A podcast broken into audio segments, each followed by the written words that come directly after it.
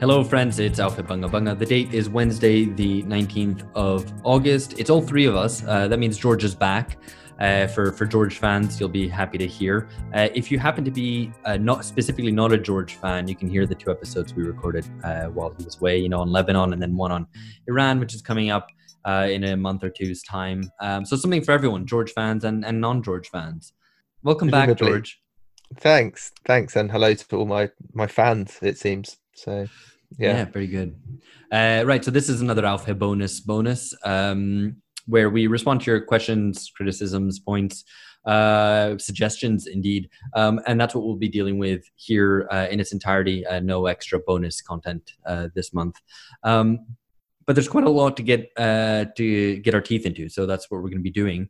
Um, in the uh, next bit, we're not going to read your name out if you sent us a message privately. Um, but if you do wish uh, us to name names in the future, then please uh, indicate so in anything that you send us. Otherwise, if there are tweets, Facebook comments, or posts on uh, Patreon, then we'll obviously mention you by name um, because everyone knows who you are already. Um, right. So uh, let's get started. Um, we received plenty of suggestions for for episode topics. I mean, just pulling out two that we received. Uh, one year milkweed on Twitter suggested doing something on Azerbaijan or Armenia, uh, the, conflict in the Caucasus. Uh, Marcelo Rodriguez on Twitter suggested, why don't you do an episode on Brazil's madness? Um, I think maybe a good opportunity now to discuss uh, maybe how we select episodes or why we select certain things. Um, yeah, we've done, and also, I mean, we've done uh, episodes on Brazil. Um, not to mention um, uh, one, you know, that was immediately after Bolsonaro's election and we've dipped in and out consistently since, not least because um, you're based in Sao Paulo, Alex. Yeah, I think I mean, he know. I think he probably knows that, Phil. Um, you never I, know. It's quarantine. I have no idea where I am. I live. I live exactly. in my. I live in my flat. I don't live in a city. Um, no, I mean, I think the Brazil question. I think is is right. You know, from my perspective, I could do an episode on Brazil every week. There's enough things going on, but on the other hand, um, there's nothing major. Nothing major has shifted um, in Brazil. You know, specifically. In fact, there's a bit of a deadlock. You know, Bolsonaro is maybe unpopular, but no one's going to dislodge him either. Uh, the d- democracy is very precarious at the moment, but also there's no real force pushing it one way or the other. So um, until further notice, uh, that's how things remain. Um, but I think in general, you know, we just did one on Lebanon. Obviously, that was one where we had been planning on doing one for a little while, and then obviously something major happened. So it's a good opportunity to do a sort of emergency episode on something. Um, but in general, we're always keen on doing uh, covering new places, plenty of the world we haven't visited yet. So uh, right. So, uh, moving on, another general comment. Uh, someone says, Can someone tell Phil to lighten up? George is allowed to make a joke once in a while. He can even barely get it out before Phil is grumbling or cutting him off. No, uh, no. that is Wes Grosslin, Wes Grosslin on Patreon, which I think must no. be, uh, is that an anagram of George Hoare? Maybe. It's just one of the well, just one of the fans, mate. I mean, what can I oh, what can on. I say? No um, one is no one is a fan of your jokes, and I don't think George should be allowed to comment on this comment because it's clearly you know clearly one of his uh, diehard partisans and supporters. No, it's a um, conflict it, conflict of interest, so I, I I won't comment on this other than to say that more more more comments like this you know couldn't possibly go amiss. Um, right so uh, two more uh, serious general comments uh, which we might spend a little bit more time on because they are i guess more theoretical um, in terms and, and and touch on what our general perspective is. Uh, so one was a private message sent through patreon so i won't name uh, who that's from. Again if in future you wish to be named please do indicate uh, right. So the, the point is the following most challenges to neoliberalism have been aesthetic, merely aesthetic ones. The perceived challengers are to their core conservative, um, both on political and cultural grounds. Um, at the ground level, I do think many people want to genuinely challenge the status quo. Um, with this in mind, do you think you guys were wrong to claim that we are at the end of the end of history? Also, should your book be renamed? It's a biggie. Yeah, it's a good point, but I think it's I think it it actually agrees with what we're saying. The whole point about the end of the end of history is it's a negative construction. So it is it is consistent with saying that the challenges or the supposed or apparent challenges to neoliberalism, neoliberalism are conservative, are flimsy, are don't represent a force which is really going to to reform society. So I think it I think it makes I think it makes sense, and that's something that that that phrase tries to capture is that feeling that there is there's challenge, but the challenge is not there's no alternative really.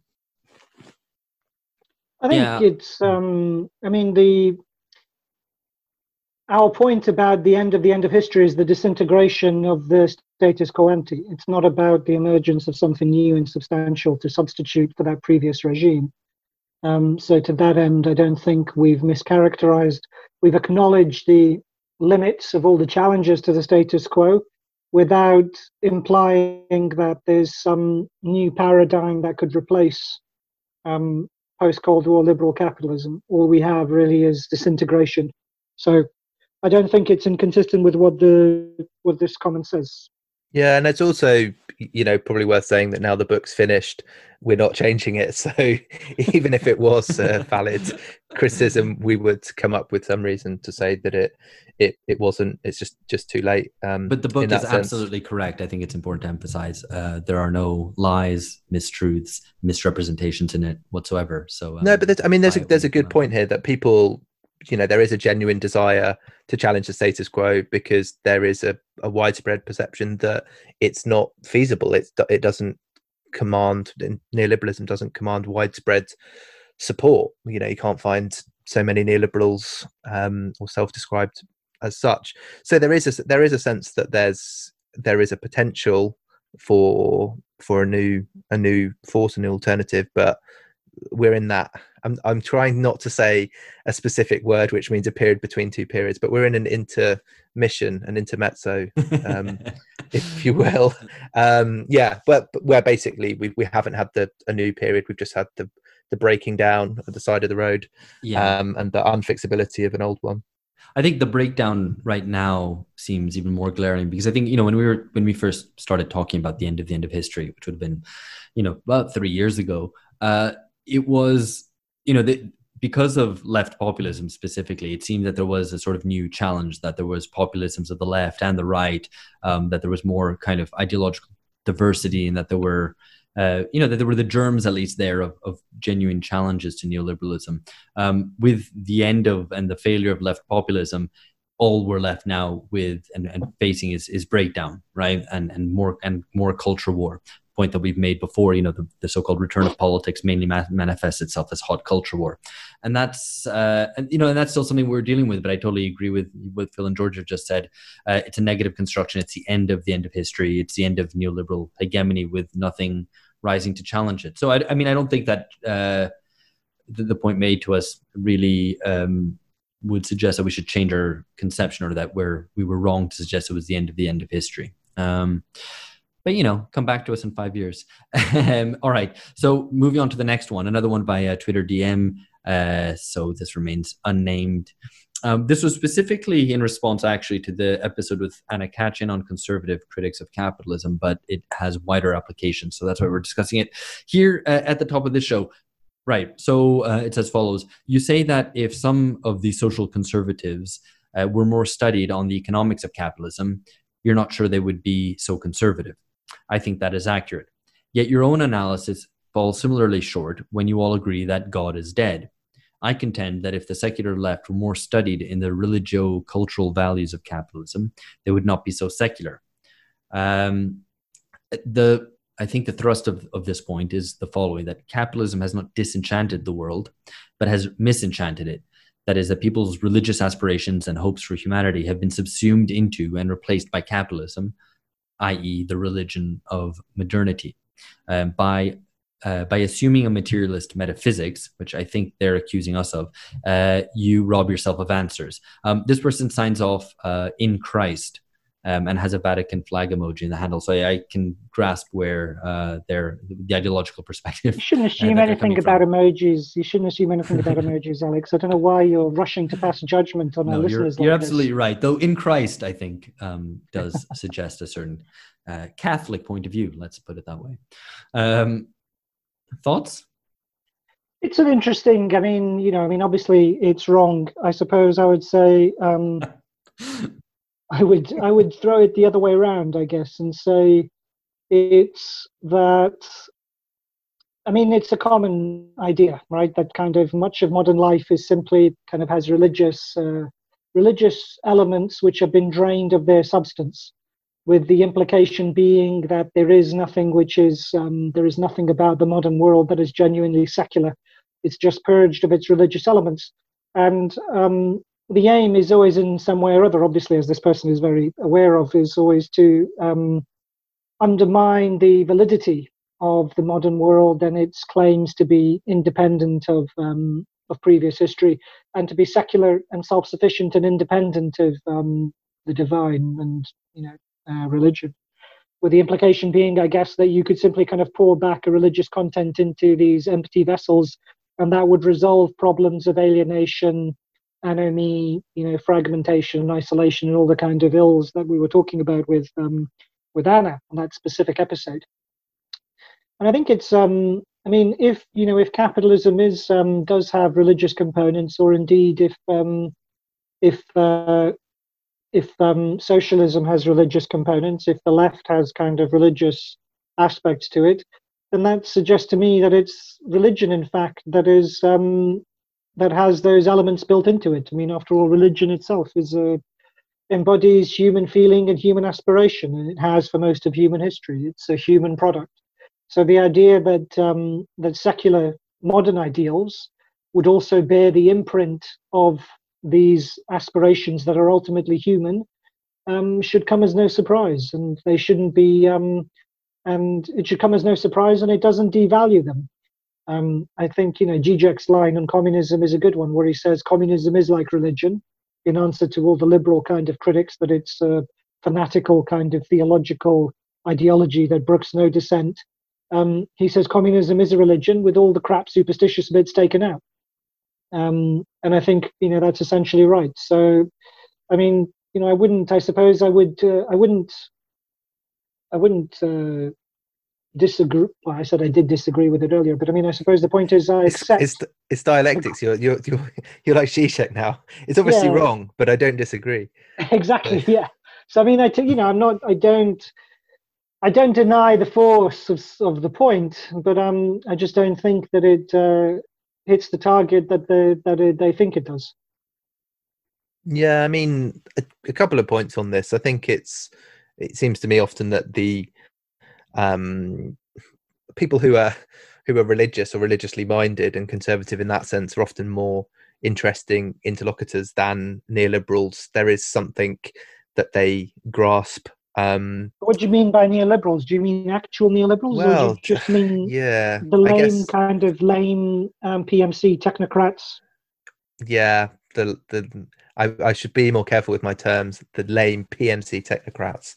Oh, um, okay but yeah i think the there's also something about contemporary secularism which is it's moved on a little bit from the kind of richard dawkins days of basically oh you you believe in god you're an idiot that god is just because people are idiots and they're so and they're too dumb and it's like okay have have have we not read kind of the, the marxist critique of of religion you know heart no. of a heartless world it, it corresponds it. read it it hopefully some of us on this podcast. It, I mean, religion corresponds to a to a an uh, it's a sign of, oppressed, of an oppressed creature. There is a real need um, for meaning, for for you know, for for narrative, for community, which which obviously um, some of the more kind of red red Tory kind of people in the British context have have found and, and made hay with.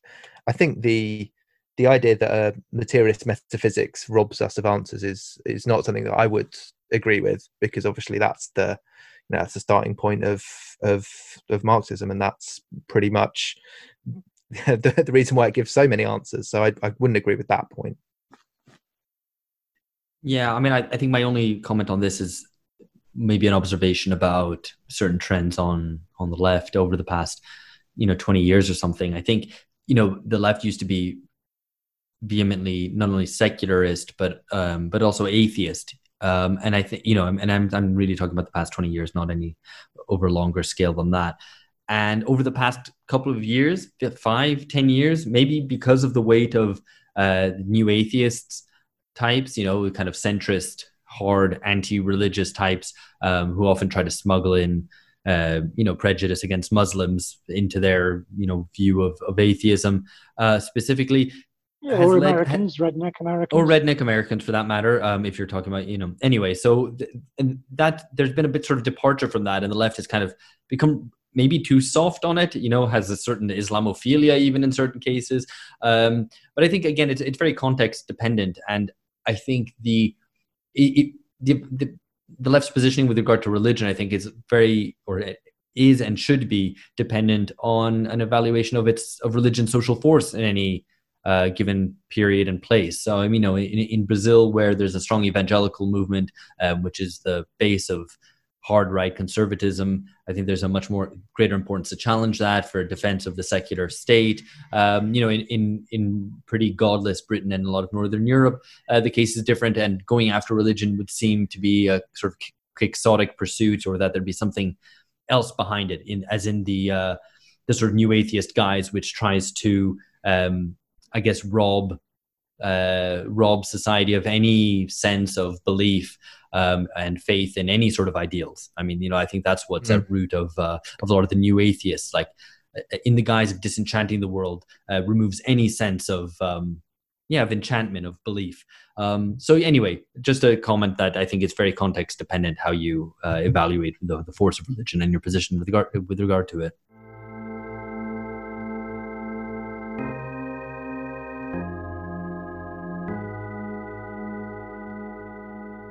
Okay, let's move on. Uh, now we're dealing with uh, episode by episodes, and we're going to do this back to front, um, which is the way we like to do things.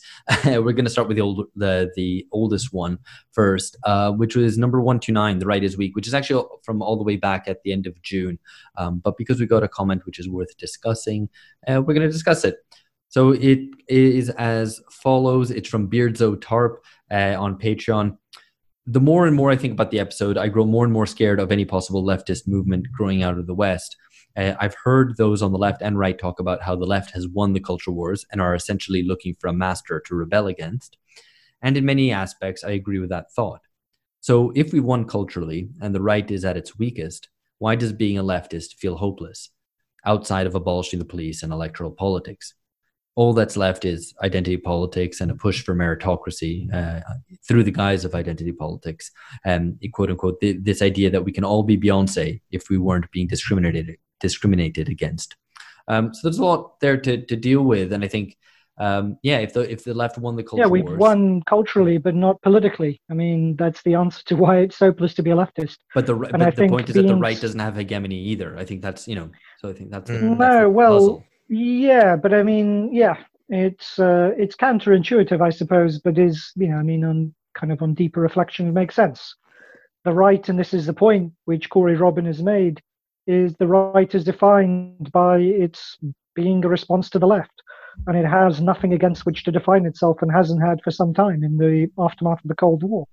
The disintegration of a meaningful kind of left challenge to um, to um, the status quo means that the right simply has nothing against which it can define itself, against which it can prop itself up, against which it can um, kind of rouse itself to some kind of historic response and rejoinder. And so, unsurprisingly, you know, this is the this is this is where we are at. And I mean, I agree that being scared of the leftist movement growing out of the West. I mean, I think there's good grounds for that because. Speaking in the British context, at least, um, you know, the left has been tremendously ugly um, uh, going back to its attempt to cancel the Brexit referendum. And as listeners will know, you know, I think a lot of the, in the British context at least, a lot of the BLM um, movement, or a lot of the the effervescence and energy of the BLM movement in Britain, a lot of that is driven by an attempt by of um, left-wing elites in the civil service and in various kind of elite institutions to try and climb back out from underneath the democratic boulder of Brexit. So I think there are good reasons to be scared of um, possible leftist movements growing out of the West. If we understand the leftist movement in, as they're currently constituted, as essentially liberal, you know, radicalized liberal PMC, as we've talked about previously, um, and I think those people are genuinely scary. So it's um, legitimate to be scared of them. I think, and, yeah, I think we can even right. go further. yeah, go on. Right, and I think we can say that what seems like the most likely situation and alex I'm, i i don't think you fully agree with me on this but but i'll go for it anyway is that in the next five ten years you will see the increased dominance of the left whatever exactly that means by its liberal wing by its by radical liberals with a very heavy cultural focus. And you could just see a, a pretty um, plausible sort of narrative or trajectory where there's a there's a movement against any political forms of control, um, either at the nation, either at the national level or in it through any other kind of um, mechanisms, and a focus on cultural and more identity concerns, and that is not a um, emancipatory project. That is, uh, in fact, quite a reactionary one because the reason maybe why it's so hopeless in some sometimes to be a, a, leftist is because the thing that really makes has always been at the center of i guess a socialist argument is we can collectively control society. We can make decisions collectively. That is the way that we that is the way that we achieve control and, and freedom. And if you don't have those terms and that that basis and you're just basically winning cultural struggles then it's going to feel quite disempowering because that's not the power power doesn't um, adhere in culture. It's a political it's a political force and and that's i think one thing the left has has lost sight of in general. Yeah i mean i actually don't disagree with that. And uh, i mean first of all not on culture. I think it's interesting how things which were meant to be a corrective um, have turned into fully fledged self-standing ideologies right? And so you can see this in many ways. I'm, I'm referring here specifically to um, a certain Gramscian, I guess, approach uh, to to culture, um, which was maybe an important corrective to. Uh, and I mean, George, correct me if I'm if I'm talking nonsense in my interpretation of of Gramsci. You're talking here, nonsense. But... No, I, I don't know what you were going to say, but well, I mean, just that it, it was meant as a corrective to, to emphasize the role of uh, of culture in, in and hegemony. Um, whereas today that's taken as the the kind of the sum total of what left politics should be eff- effectively. Forgetting about power and thinking about you know marching through the institutions and having say you know the bbc increasingly representing the views of radical leftists or things like that right? Um, so you know and i think we can see this more broadly and this relates to the point about the left winning the culture war is that things like um, the point about the personalist political, the kind of famous feminist slogan, that was often a that was meant as a corrective to a lot of uh, um, you know machismo within the left, which I think was right that feminists were um, you know would would argue against that um, and argue for their own place within the left and so on, and not to be marginalized within the left's own organizations. That then became exploded onto society as a whole, um, you know, with its kind of denouement and the kind of Me Too movement. So it's I find it very interesting how how things which are meant as a sort of intra left critique or a, as a certain corrective to certain tendencies um, end up um, being reinterpreted as meant to be a kind of you know fully fledged ideology on their own. Mm, I mean, we could talk about this all all evening. I mean, I think it's it's also the case in with regard to feminism that there's been a an an increased focus on cultural questions at the at the expense of political ones, questions of questions of control, which are the, which are at the core of any emancipatory project. I mean, we could we could yeah, we should do something on Gramsci at some point because mm. I have all of my pet my pet theories, um, and I think there is something important, and it's maybe particularly in the anglophone on the anglophone left about and a particular interpretation of Gramsci and an idea of cultural hegemony, which is like, okay, if we can just publish more and better articles and get some some positions in in various media outlets, then we're fine. It's just a hop, skip, and a jump to yeah. to revolution, which obviously is not what Gramsci thought. But there's, you know, there's maybe something to discuss there in in the future. Yeah, no, absolutely. Um, maybe we should move on. Um, I mean, I just did at one point because, uh, as you said, George, that I might disagree with it. No, I think that the left is going to be continually more dominated by its liberal wing, and it's interesting because. I mean, something that we've discussed in in the writing of the book, as well as I think on previous episodes. You know, it's a question of whether uh, if you think about American politics, for instance, whether the Democratic Party is moving leftwards, whether it's just um, its kind of base which has moved leftwards, or if it's the the new activists which are more to the left, whereas the general population isn't. Anyway, so there's a lot of debate about where exactly these things lie and where the direction of travel is, both of uh, the Democratic Party establishment, its its uh, the activists and its kind of electoral base, and with it and its wider electorate. Um, I think what seems to be happening is that you know you have this new cohort this new generation which is more um let's say quote unquote left wing more liberal on on cultural grounds you know culturally liberal. Um and you can see that as you know in media institutions for example where new cohorts are replacing older editors and whatever where you saw recently um off the back of the BLM movement, lots of editors being sacked, um, and probably new younger ones appointed who have different views, um, more radically liberal views, I suppose, as opposed to more as opposed to classically liberal. Um, and this, I think, is probably what's hap- what, what happens with a lot of centre left parties. Probably happens with Labour. Uh, might even happen with the French Socialist Party and so on, where they move leftwards. They will continue to move leftwards on on cultural grounds, but I don't think that signifies any um, genuine political um, political change. But you know, we would probably argue that that will not be electorally successful, which I think is right. But on the other mm. hand, I think you do have to countenance the fact that there is a generational change. So it does respond to a genuine social change. It's not just a purely um, institutional political phenomenon, right? That yeah. I mean, just just to refer really quickly back to to the, a, a, previous question, you know, that's the end of the end of history, negatively defined. The the right is weak, but the left is is weak as well. There's there's you know, and that that negative construction creates a void that a lot of other things can can sort of spill into. Absolutely. Um, because you just mentioned BLM, we'll move on to the next one, number 130, uh, which was the three articles we did. Uh, just one point came from uh, Gabriel Golfman on Patreon. Um, I, he said that in the US, I think statue, I think of statue destruction not as historical ignorance, but as widespread alienation, questioning the legitimacy of government as a whole. I'm not sure why Washington, George Washington statue is valued. Uh, he defended slavery, and very likely uh, the U.S. Revol- the, the, American Revolution favored the property class at the expense of the working class. Um, so we should w- knock down George Washington's statue. Well, I mean that's my that's my reading of his uh, of the thrust of his point. Uh, Phil, I think I mean the well, I mean you know I don't think that historical ignorance and widespread alienation are mutually exclusive, and um, the, you can be ignorant I mean, and alienated.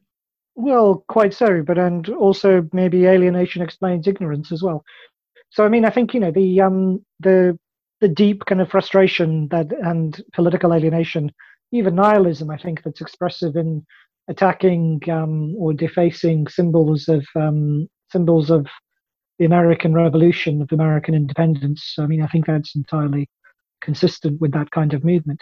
And um, why wouldn't George Washington's statue be valued? Um, mm, you know, irrespective of whether um, he was a slave owner, um, but also the founding father of the nation. And so, I mean, you know, we can. I think our views are well enough known that we don't think that the, you know, as uh, on this podcast at least, that we don't think that the um, the fact that um, there were slave owners in amongst the founding fathers of the U.S.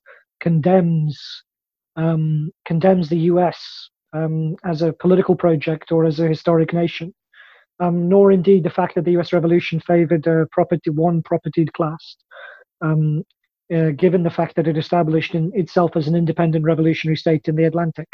Um, and I think more to the point um, that the erasure of the, you know, to pull down statues of slave owning founding fathers, I think is to suggest that because their presence and the fact that we you know that we know that there were slave owners i think that effectively tasks us with redeeming still um, the forgotten um, the what is still to be left to be achieved under the terms of the american revolution. Um, whereas pulling down those statues and erasing that history um, as part of this project of moral renewal associated with um, the 60 the new york times 1619 project or um, the be you know kind of uh, the liberal kind of uh, thrust of BLM more broadly is to suggest that um, that there is nothing to be redeemed in the American Revolution. Indeed, the revolution effectively it erases the very kind of memory of revolution and what revolution is capable of and what revolution means. And that seems to me to be, effect, you know, I mean, essentially counter-revolutionary. Essentially, if, if you have to read it in those terms, it seems to me essentially counter-revolutionary. It's erasing the memory of mm, revolution itself. I think that's a little overblown. I mean, at points when you were saying that, I thought, you know, you you almost had me there. But I think the it's important to to to remember these are you know statues. It's a symbolic act to pull them down. It's a symbolic you know defending a symbol if you're if you're defending the statue. It's it's not. I think now that we have a bit more distance from from that you know from the height of statue pulling down time, I think it it just doesn't feel to me to be a central political question. I mean, obviously, it's important to defend revolution and to defend what can be achieved and is still yet to be achieved in America. You know, we're still coming to look Those... for America, but the the the argument about statues is not the terrain. I don't think on which to on which to make those arguments. Well, it's not the terrain I would choose, but I wasn't the one pulling down statues. I mean, if they're pulling down statues of Grant uh, defacing statues of Lincoln, um, pulling down statues of Jefferson and Washington, um, you know, then that's where the debate is. So, or was at least. And so, and then it tasks us, I think, with making the case for why what those statues represent is a historical legacy and memory. And like I say, I mean, it seems to me to um, to destroy those statues is to is effectively to erase the possibility of historical change. So it suggests, whereas you know, if we have those statues as um, reminders of the limits of um, the American Revolution and what the kind of what is still left over for the American Revolution to still achieve and what still needs to be achieved, then that those statues are a reminder of that. Whereas if they've gone and disappeared, and now we feel that we've improved morally as a society because we've removed or attacked those statues, that seems to me deeply, you know, kind of historical amnesia and in fact, a much greater endorsement of the status quo. Um, a terrifyingly yeah. naive endorsement of the status quo, in fact. But that's the point to attack. The point to attack is whether this changes anything. Yeah, we haven't morally improved anything um, by tearing down statues. We haven't changed anything. I mean, maybe we don't disagree quite so much, but I think that's seems to me like that's the point to put the emphasis on. That like you haven't you haven't changed society by taking a symbol of an old society and and pulling it down. There's nothing. No, I mean, there's I, no there's no real achievement in that. It's worse, but it's worse. I, I agree. That. No, I no, I, I, let, let, me just come in because I, I mean, I don't think that pulling down the statue. I, I don't want to get even get into the discussion about statues because how do you evaluate a statue on its own right? I mean, it becomes an aesthetic question. The, the um, argument about statues is very fixed, very kind of immovable, like a okay. like a statue. Um, yeah. But I, but I think the I think don't the, tell I me. I, don't, I don't wait, think... wait, wait! Don't tell me. Don't tell me, Mister. Whoever was complaining of Wes Grossline Patreon. Don't tell me that that joke shouldn't have been cut off.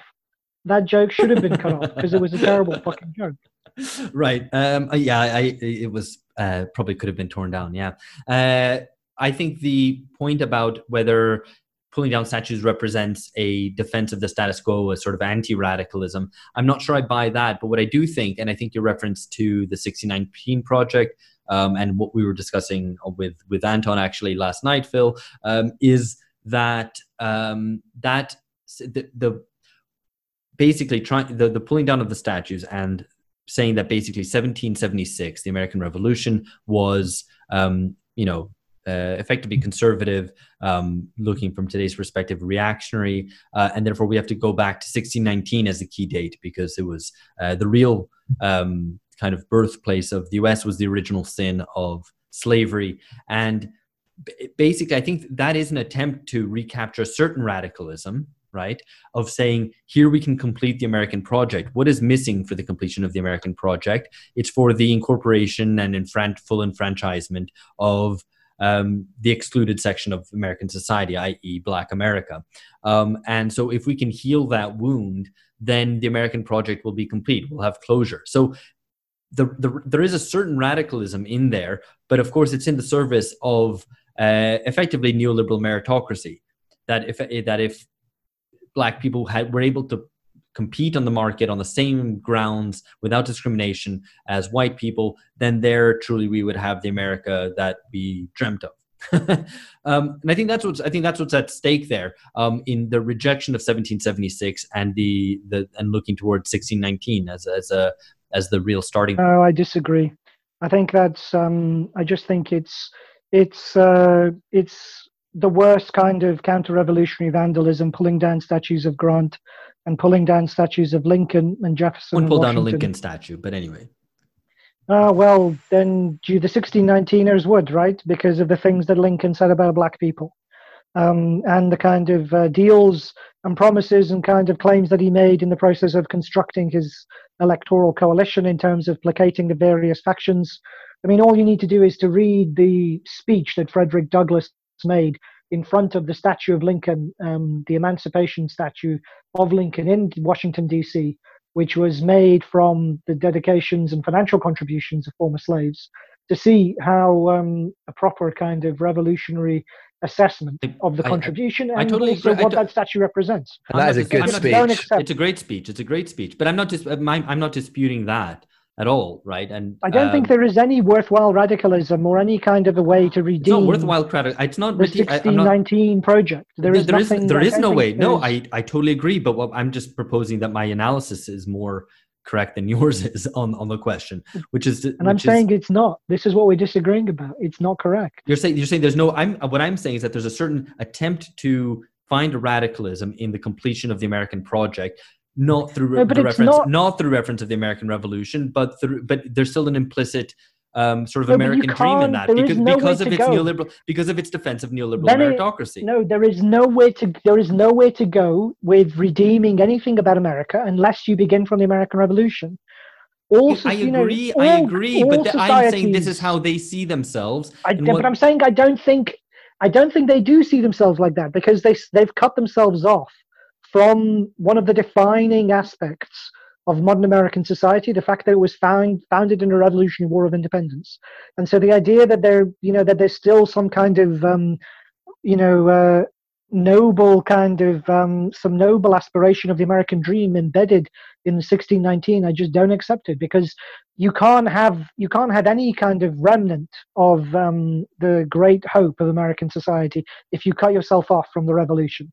Okay, well, I'll have to leave that one there. But um, I can direct listeners to episode 45 from way back in August 16th, 2018.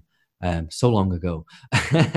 um, well, almost two years ago to the date, where we discussed uh, Domenico Losurdo's Liberalism, a Counter History, which uh, deals precisely with these issues and the dialectic of, uh, of American radicalism with regard to Britain, but as well as bringing in conservatism, the defense of, uh, of slavery and uh, racial domination, and so on. Anyway, worth uh, checking that one out, uh, episode number 45.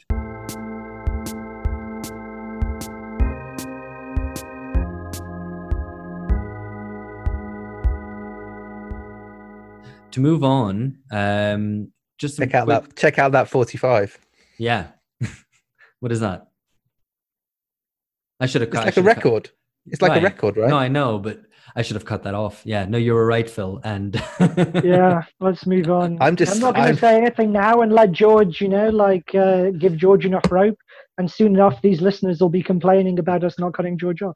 Wes Wes is going to change his his tune.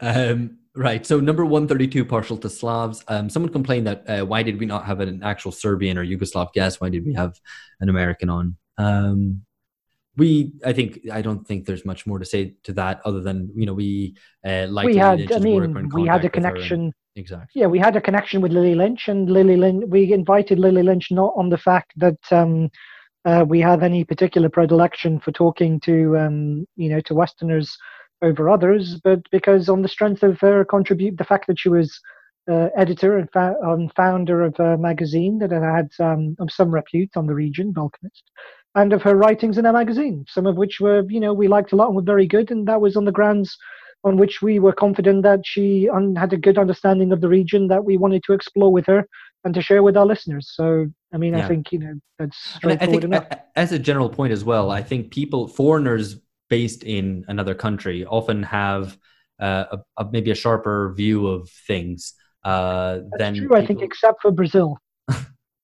Well, you think foreigners here don't have a good view of. of I'm trying to think of uh, foreign. No, I'm, there's plenty of, and, and, and in fact, we're we will probably re- be recording with one soon.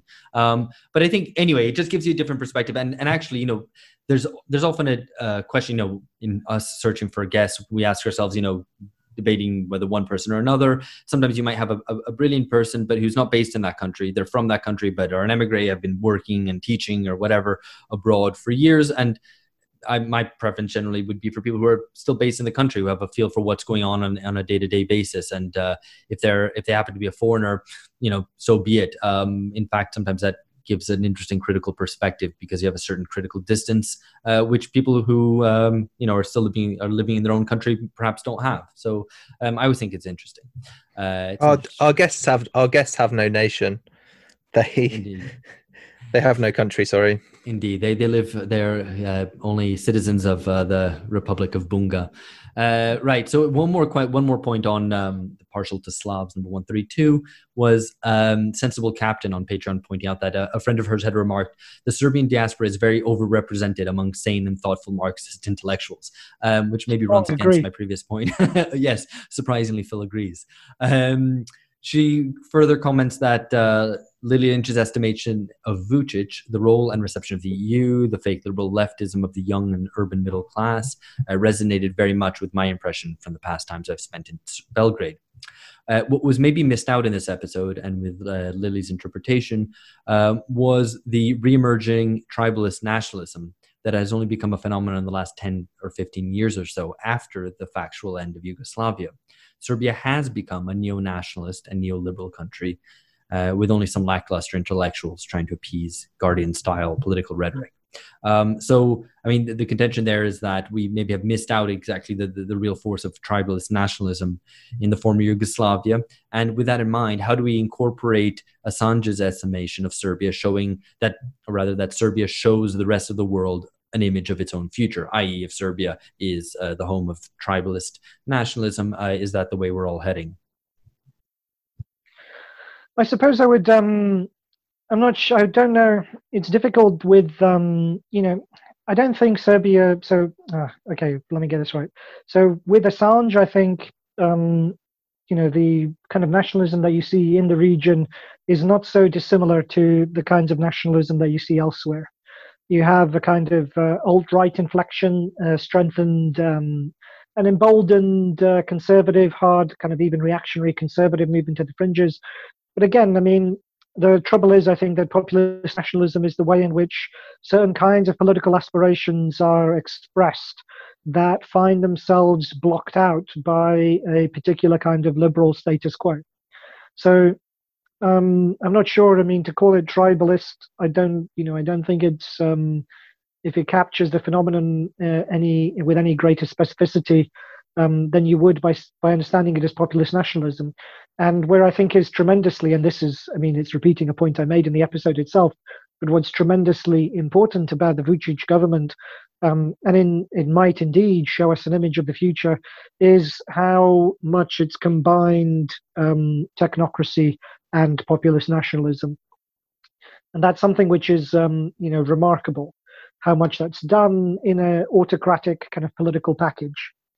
Um, and whether that could be more widespread, whether there are other um, political leaders who will find ways of fusing fusing those themes. And I think you can see some of that, you know, in places like uh, with Italy's League, for instance. Um, you know, then I think, um, you know, Assange would be right about Serbian politics. Yeah, I think that's that's that's the question, isn't it? You know, I think the idea of techno populism is starting to become more widespread in in political analysis, and it's whether it becomes a kind of there's a national nationalist authoritarian slant on that, which it which it lends itself to quite um, quite easily, um, and if that's replicated more widely than just in in Serbia, I'm yeah, I, I think the, the jury's still out, really. Uh, yeah, I mean, I think that you know the, um, the like the Brazilian e- economist uh, teaches in England, Alfredo Saad-Filho, argues that we're entering a third age of neoliberalism, of authoritarian neoliberalism, um, which would run counter to something that we've argued often that we're seeing the end of neoliberalism. So, I mean, you know, and again, I think there's a, there's a question mark over that. Um, the idea would anyway be that the way that certain popular aspirations, in the way that Phil characterized, the way that certain popular aspirations are today expressed in nationalist, populist language, I think is definitely true, be, precisely because any kind of liberal or left wing way of doing so is blocked off or uh, is unable to be challenged or channeled through to polit- through to the political sphere by centre left parties because they themselves are so wedded to neoliberalism.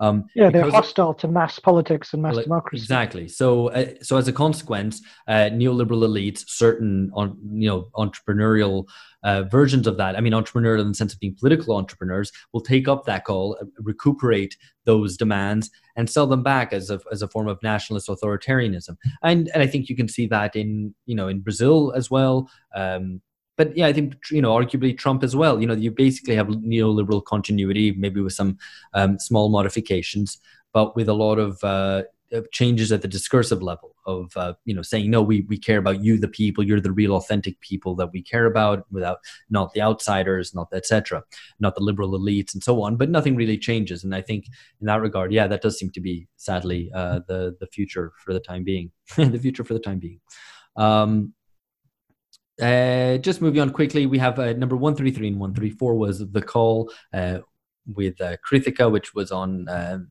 the Saudis, uh, the promotion of Islamism, and so on.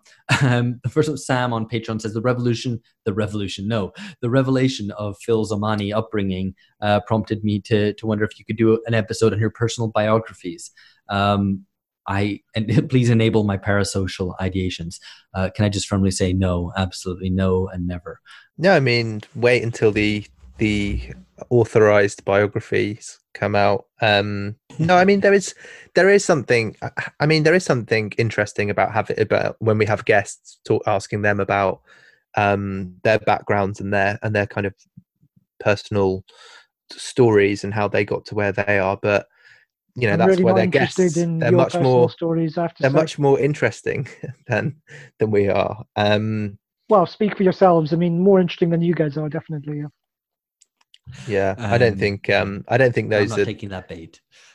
Um, I don't think those profile episodes on on us individually are coming anytime soon. No, we're just we're just uh, podcasting brains and vats. So uh, just think of us as that, and uh, we'll go from there. Um, several this comments. Is part, this is obviously partly because of our CIA backgrounds, and of we emerged yeah, we, fully as fully formed podcasters just in 2017. Yeah. Uh, so um, so, so, several comments uh, as to uh, great power usage of jihadism or Islamism in earlier eras, pointing out that uh, you know the Brits and the French used it in the 19th century. Um, so that was David Colanino. Uh, someone called Mate. Uh, are they my mate? Whose mate are they? Mate. Says, maybe it's Mate. Oh, maybe it's Mate. You're right. says Germany during World War One also tried to encourage Islamism to challenge British and French holdings in the Middle East. Um, and also that part of the Western left has also had great sympathy for the resistance fighters. Um, you know, in the 1980s, uh, looking to the Mujahideen, uh, everyone on the left, apart from the Moscow loyal faction, um, which I think is which I think is true and, and fairly damning um, of those that did it. But you, I mean, you do see, um, you know, even today, kind of, especially I guess people coming more from the Trotskyist tradition, um, looking to radical Islamism as a sort of uh, radical challenge to to imperialism. Um, yeah, and that was, I mean, you know, that was infamously the case with Tariq Ali, who um, talked about, um, even called um, the insurgency in Iraq the Maquis after the um, French resistance, you know, utterly kind of an utterly kind of ridiculous uh, extension to what was happening in kind of Iraq with all the uh, sectarian bloodshed and jihadi um, influence over the insurgency to kind of draw that comparison. But it's true um, the kind of the there is there was and is I think still um, Western sympathetic Western left for jihadism, unfortunately. Um, should we move? Should we move on to the next one? Um, yeah. So the uh, we had some comments on banana monarchy, uh, our interview with David Edgerton about British decline. Um, Declinism. Yes, indeed. I said British decline. Well, declinism. Yeah, indeed. Well, that's very much to the point because, uh, well, firstly, Mark Mark Meyerson asks, um, you know what happened with the import re-importation of imperial bureaucrats as the empire crumbled did they become managers of for example national benefits that had uh, hitherto been supplied locally i'm not sure i can entirely parse that but um mm. it's, a good no, it's, question. A good, it's interesting yeah, I, can't so i can't remember um, edgerton specifically talking about it in um, about tracing the biography of um, specific kind of um, imperialist administrators um, brought you know brought back in. But I mean, as far as you know, to the best of my knowledge, a lot of them stayed out, right? As well, they became um, you know kind of uh, uh, military advisors of various kinds, or were kind of uh, remained in post in various kind of diplomatic positions. So I mean, that kind of imperial infrastructure remained as part of the project of decolonization in many cases. So I'm not sure mm. that many were actually re-imported as the empire was rolled up. Yeah, it's. In, I mean, it's kind of going around places that used to be part of of the empire, and Hong Kong sticks in in my mind. They have that some areas of it where there's still a big expat community have a a very strange um, feeling about them, which suggests that maybe there wasn't that that complete I guess withdrawal of the the old the old bureaucrats. And another thing which which this this question made me think of is um, John le Carre's work, which might sound like a bit of a sideways or diagonal step, because that is a good fictional account of I guess some of the deflation, kind of as the as the empire is is receding and or or has been um, uh, cancelled. That's I don't know why I'm using that word because that's obviously not the way it happened. Um, so it's been a long day, clearly. But, but, what was my point? My point was here you see, uh, I guess, some of the people who who might have some of the same outlooks as the old imperial, imperial bureaucrats being f- forced to act and, and operate in a very in a very different way. And it's not a kind of celebratory um, fiction, straightforwardly celebratory fictional portrayal. Instead, uh, there's a um, a kind of wistfulness and I, I, think it, it it kind of made me think of what the you know what would the, the mindset be of the those imperial administrators who suddenly have the the rug pulled out um, from underneath them. Yeah absolutely. Uh, one uh, critical point made by wilhelm on patreon that they found this episode especially uninformative uh, there was no sense of any empirical measures discussed that would prove or disprove the decline narrative to talk about decline or lack of it, criteria must be made explicit. And for many criteria that left wing people would espouse, there has been significant decline in Great Britain over the past few decades, for example, wealth inequality. Um, so, did we fail to define what uh, decline would mean in discussing British decline and declinism? We declined. No. We declined to give a definition of oh. declinism. No, we. That's not true. I that's mean, because true. we made very clear. Edgerton made very clear that um, declinism was the misattribution of the cause of Britain's shift in relative status with the rest of the world. Um, so the fact being that it's um, internal, you know, as other essentially as other countries industrialized, Britain has this intense experience of decline relative to the rest of the world, um, and it's misattributed to internal causes. So the point is, there is the de- declinism never actually meshed with the reality of Britain's changing status. So that's the answer to this question of whether or not there are empirical measures. Because, you know, yeah. I mean, one thing that was very clear was the fact that Britain's kind of industrial continued kind of expanding economically and industrially over the course of um, uh, the 20th century up until you know the 1970s or so. Um, but even though, as a relative kind of its relative position in the world uh, was less, because obviously there were other uh, much larger and more important industrial powers in that period. So I think there's you know there's just a con- there's a confusion there, and in terms of the to talk about um, and that's a different kind of decline. You know that kind of sense of national declinism is separate from uh, changing you know demographic and economic figures on questions of wealth inequality.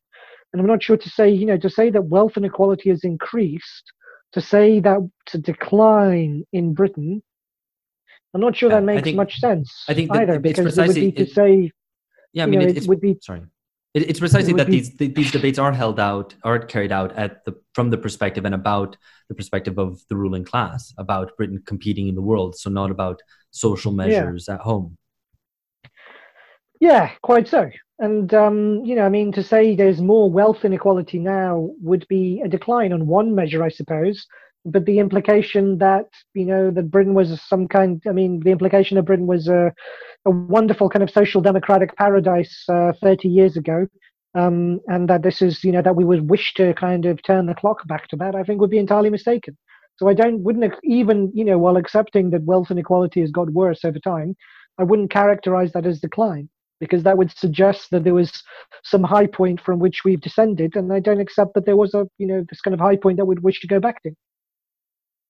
Yeah, I mean, and you know, the, the in the late seventies, Britain it, through Britain's late seventies crisis was seen as a sick man of Europe as well. Then, so um, and yeah, regard, I mean, know, inequality has greatly increased since then. I, anyway, I the point is, the, there's the a reason anyway the not... neoliberals. There's a reason the neoliberals won, right? Because um, the previous kind of uh, the previous kind of social democratic um, structure crumbled away because it had lost legitimacy and was unable to resolve its own contradictions. And and in any way, the point is more just that the question of decline is precisely in sort of great power terms, in terms of industrial output, in terms of weapons, in terms of uh, diplomatic reach, etc. All these questions. Um, and not one of uh, you know social well-being or or whatever enfranchisement of the masses. I mean, I, I, don't think that's the terrain on which the debate about decline is held held anyway. Yeah, it's always it's always relative. It's always outward looking. Um, even though the the kind there might be a bit of confusion about what, as there often are in kind of imaginings of what a, what makes a great power or you know the, the mythical past or relative standing of, of being at the top table or however people will frame it. There's a lot of a lot of kind of mystification there, but I think the it's always in relative terms, isn't it? Decline relative to the competitors, the you know the rest of the world. Um, and I think Edgerton's was was was the book is fairly compelling on this on this point, um, and and a very, very useful corrective as well.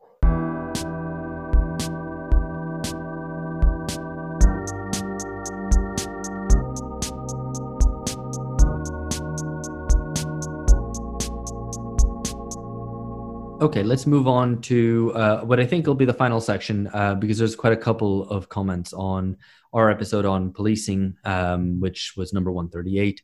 Uh, lots on this, both affirmative and critical. And uh, we'll start with a positive just because um, give ourselves a warm, fuzzy feeling. No, because we have, uh, we'll no doubt have more to say on the critical one. So let's, the, several people thought it was a very good discussion. CM, uh, Jared Hans, and Graham Affinson. Uh, Jared Hans said it was incredibly helpful to parse these issues from a strictly Marxist perspective, um, while also recognizing and incorporating the blatantly racial aspects that pervade policing in the US. Uh, Graham Affinson said, uh, you know, a corrective, as well as liking the episode, said that the concept of the US carceral state is not primarily about the war on drugs, uh, which most people agree is awful and needs to be done away with, um, but it's actually a reaction to an incredibly violent time in uh, time in the US, which was the late 1960s. Um, he goes further and says we have to grapple with the idea that mass imprisonment may actually have been a major factor, a major contributor to the historically low crime rates in the US today.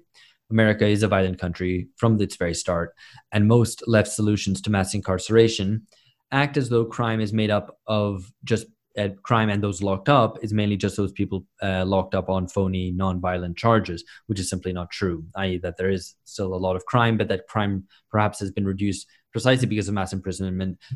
Again, not that uh, Graham Affinson is in favor of that, but as a as an analysis, um, he argues that that has been uh, a major factor. Yeah, it's a challenging. I mean, it's a challenging contention, right? Um, and I suppose it's something you know um, I would need to, I guess I'd need to consider it more kind of systematically to think about how far you could attribute the decline in violence to to um, to mass incarceration. I mean, it doesn't seem, you know, without I suppose getting into the detail of it, it seems to me to be problematic in as much as um, you didn't have, you know, you had the kind of um, increase in violence in the 60s, um, but that it wasn't as if mass, you didn't have mass incarceration before that, right? So you wouldn't be able to. Why would mass incarceration explain a decline in violent crime in the post 60s period, but you wouldn't have it to explain the relative absence of violent crime prior prior to the 60s? Um, but I take, you know, and I take the point that the um, that there is often this kind of pat um, response from um, many on the left that violent crime isn't a problem.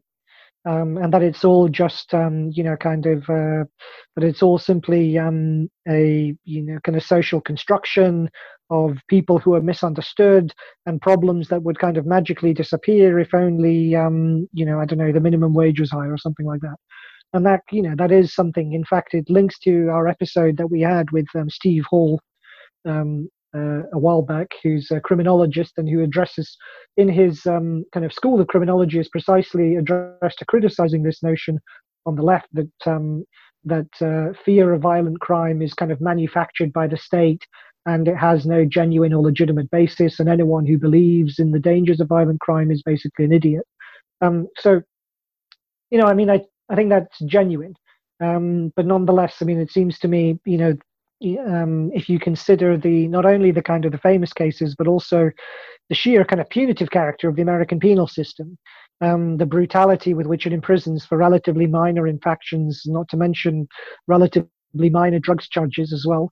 Um, you know, then it seems to me that it's it is kind of a it is um, mass incarceration is something which is um, yeah. out of all proportion to the actual character of crime, and that it uh, is about yeah. social control um, not just about um, you know redress of violent criminality, because um, the scale of kind of, of the American carceral state is so much greater than the actual kind of prevalence of um, of uh, violent crime in the states. And I wouldn't go as I wouldn't go as far as to say, oh, you know, kind of America's always been a violent country, hand waving. Therefore, mass incarceration is kind of a is a natural mm. outcome of American history. That seems to me to be kind of um, uh, defeatist, and I'm not saying that's what Graham yeah, but I saying, think, but I think, but hang on, I think, but I think the decline in violence. I think if you look at a comparative perspective, and uh, you're right to shout out uh, Steve Hall. That's episode 65 from March 2019. If you want to check that out, um, but and we should have him back on maybe to discuss some of these issues. I think the point is, on a comparative perspective, one of the most remarkable things of the past maybe 30 years has been the decline in violence across societies in, in the West. I mean, across many of them. Yeah, in the developed world, yeah, without and, mass incarceration. Like and exactly, and exactly, or you know, Britain has very high incarceration rates as well, which have increased, which may be a factor, an explanatory factor there. But I don't think it's so much in other countries. So.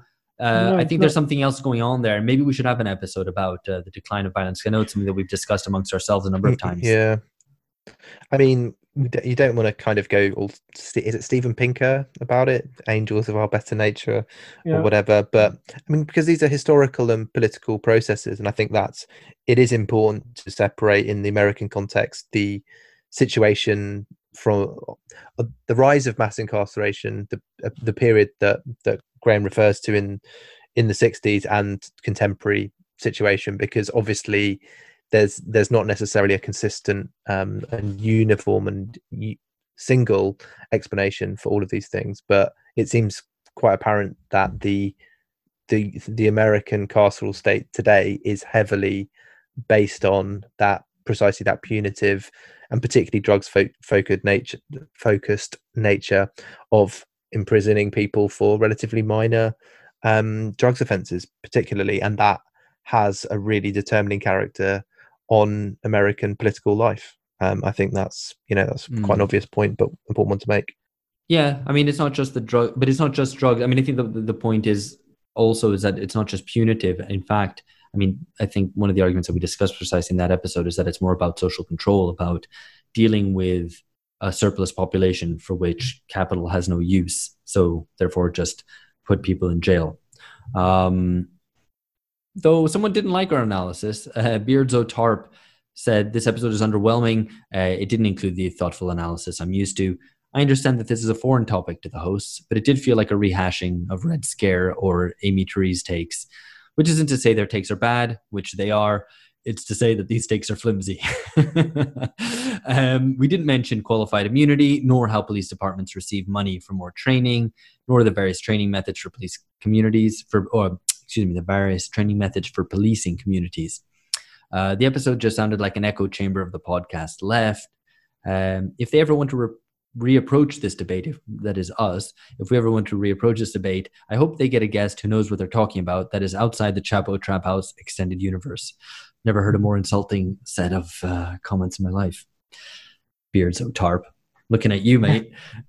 Uh, no, I have to say, I mean, I dis- yeah, I disagree with this because I don't think we said anything that was, um, I don't think we said anything that was particularly um, required, uh, you know, expertise with respect to, um, with respect to kind of um, particular policing methods in different um, municipalities or what have you. We were making broad points about the the fact say that the movement um, you know i think clearly it can be the kind of the um, the anti-police kind of riots and protests might be highly organized and key into all sorts of local social struggles on a local level. But that doesn't mean that they have political independence in the sense that they represent political organizations that are separate from the democratic party or that many of them might not be easily manipulated by um, democratic municipal administrations and play into um, the narrative that the Democratic Party is weaving in order to um, take the White House back, you know, take the White House back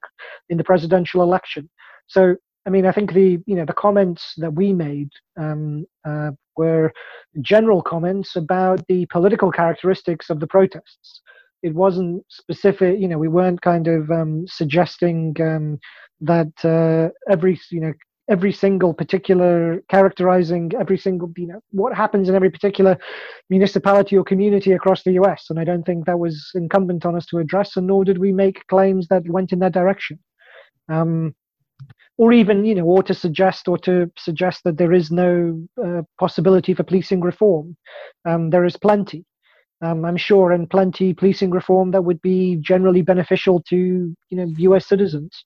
Uh, the main point was, I think, the fact that we shouldn't misplace a, we shouldn't misplace hope in the idea of um, of that abolish. Our main point was about abolishing the police being an empty slogan that will be, which is completely meaningless in the contemporary context, and will inevitably be filled by the interests of other groups um, who's in, who will not have um, you know who will not have the interests of uh, um, the American people who live in American inner cities or American workers or the American poor. Um, they won't have those interests and they won't be defending them when they mm. restructure police departments. That was the point we were making. I don't I don't think it's particularly contrarian um, or particularly kind of hot take to say that is it that essentially the you know the police police are there to protect property and that puts a that puts a uh, a barrier or a, or a kind of in the last case or in the last analysis you know what what is the function of this um of this kind of um part of the state? I think that's that's a pretty straightforward kind of claim to make and i guess it maybe you can put that into into various contexts and see how that fits with possibilities for police reform in in different locations in the US. But I think it's important not to lose sight of that that kind of basic point, um, which I think was one of the things that we all sort of agreed on, as far as I can recall, in the in terms of the discussion on in that episode. Yeah, no, I, I don't uh, disagree. I mean, you know, I think there's plenty that you could uh, disagree with us politically on, um, or indeed say that you know, well, didn't consider such and such proposals for reform, which would actually make a difference. Which in, in, indeed, you know, maybe we did miss those out. Uh, shout us out if you want to. Hey, you know, if you want us to discuss that, or if you, rather, if uh, you know, want to send us some readings on that, uh, feel free to uh, to do so. Um, but I, I think, good, in, I think in, in, general, the point was um, to deal with the the current state of the debate on on these matters, um, and the current and the current general thrust of things was either defund or abolish, which uh, which we dealt which we dealt with. I mean, you know, if the fact that there might be more marginal proposals out there which aren't being uh, sufficiently discussed, that may be the case. But uh, you know, especially looking at it from from where we're sitting, uh, there's obviously a, a kind of mainstream of criticism of of calls for reform, uh, which is the ones that we dealt with. Yeah, no, I mean it's it's it's good that the comment um, in some way suggests that we there's a possibility to reapproach the um, reapproach the debate. I think it will be interesting to see where it lies in a, a you know a year hence, and and in terms of the I guess the legacy, either the continuation or the legacy of BLM, and the relationship to to policing, because I think you know there there was a sense in which the uh, you know abolish or defund are quite the way that they were articulated were it was quite it was necessarily reactionary to to to events and so there wasn't perhaps some of the in many cases some of the the kind of um, I guess some of the more articulated or thought out proposals. It was like here's here's a slogan, and that that's really seemed to capture the imagination of many on the left, and that's I think more what we were analysing.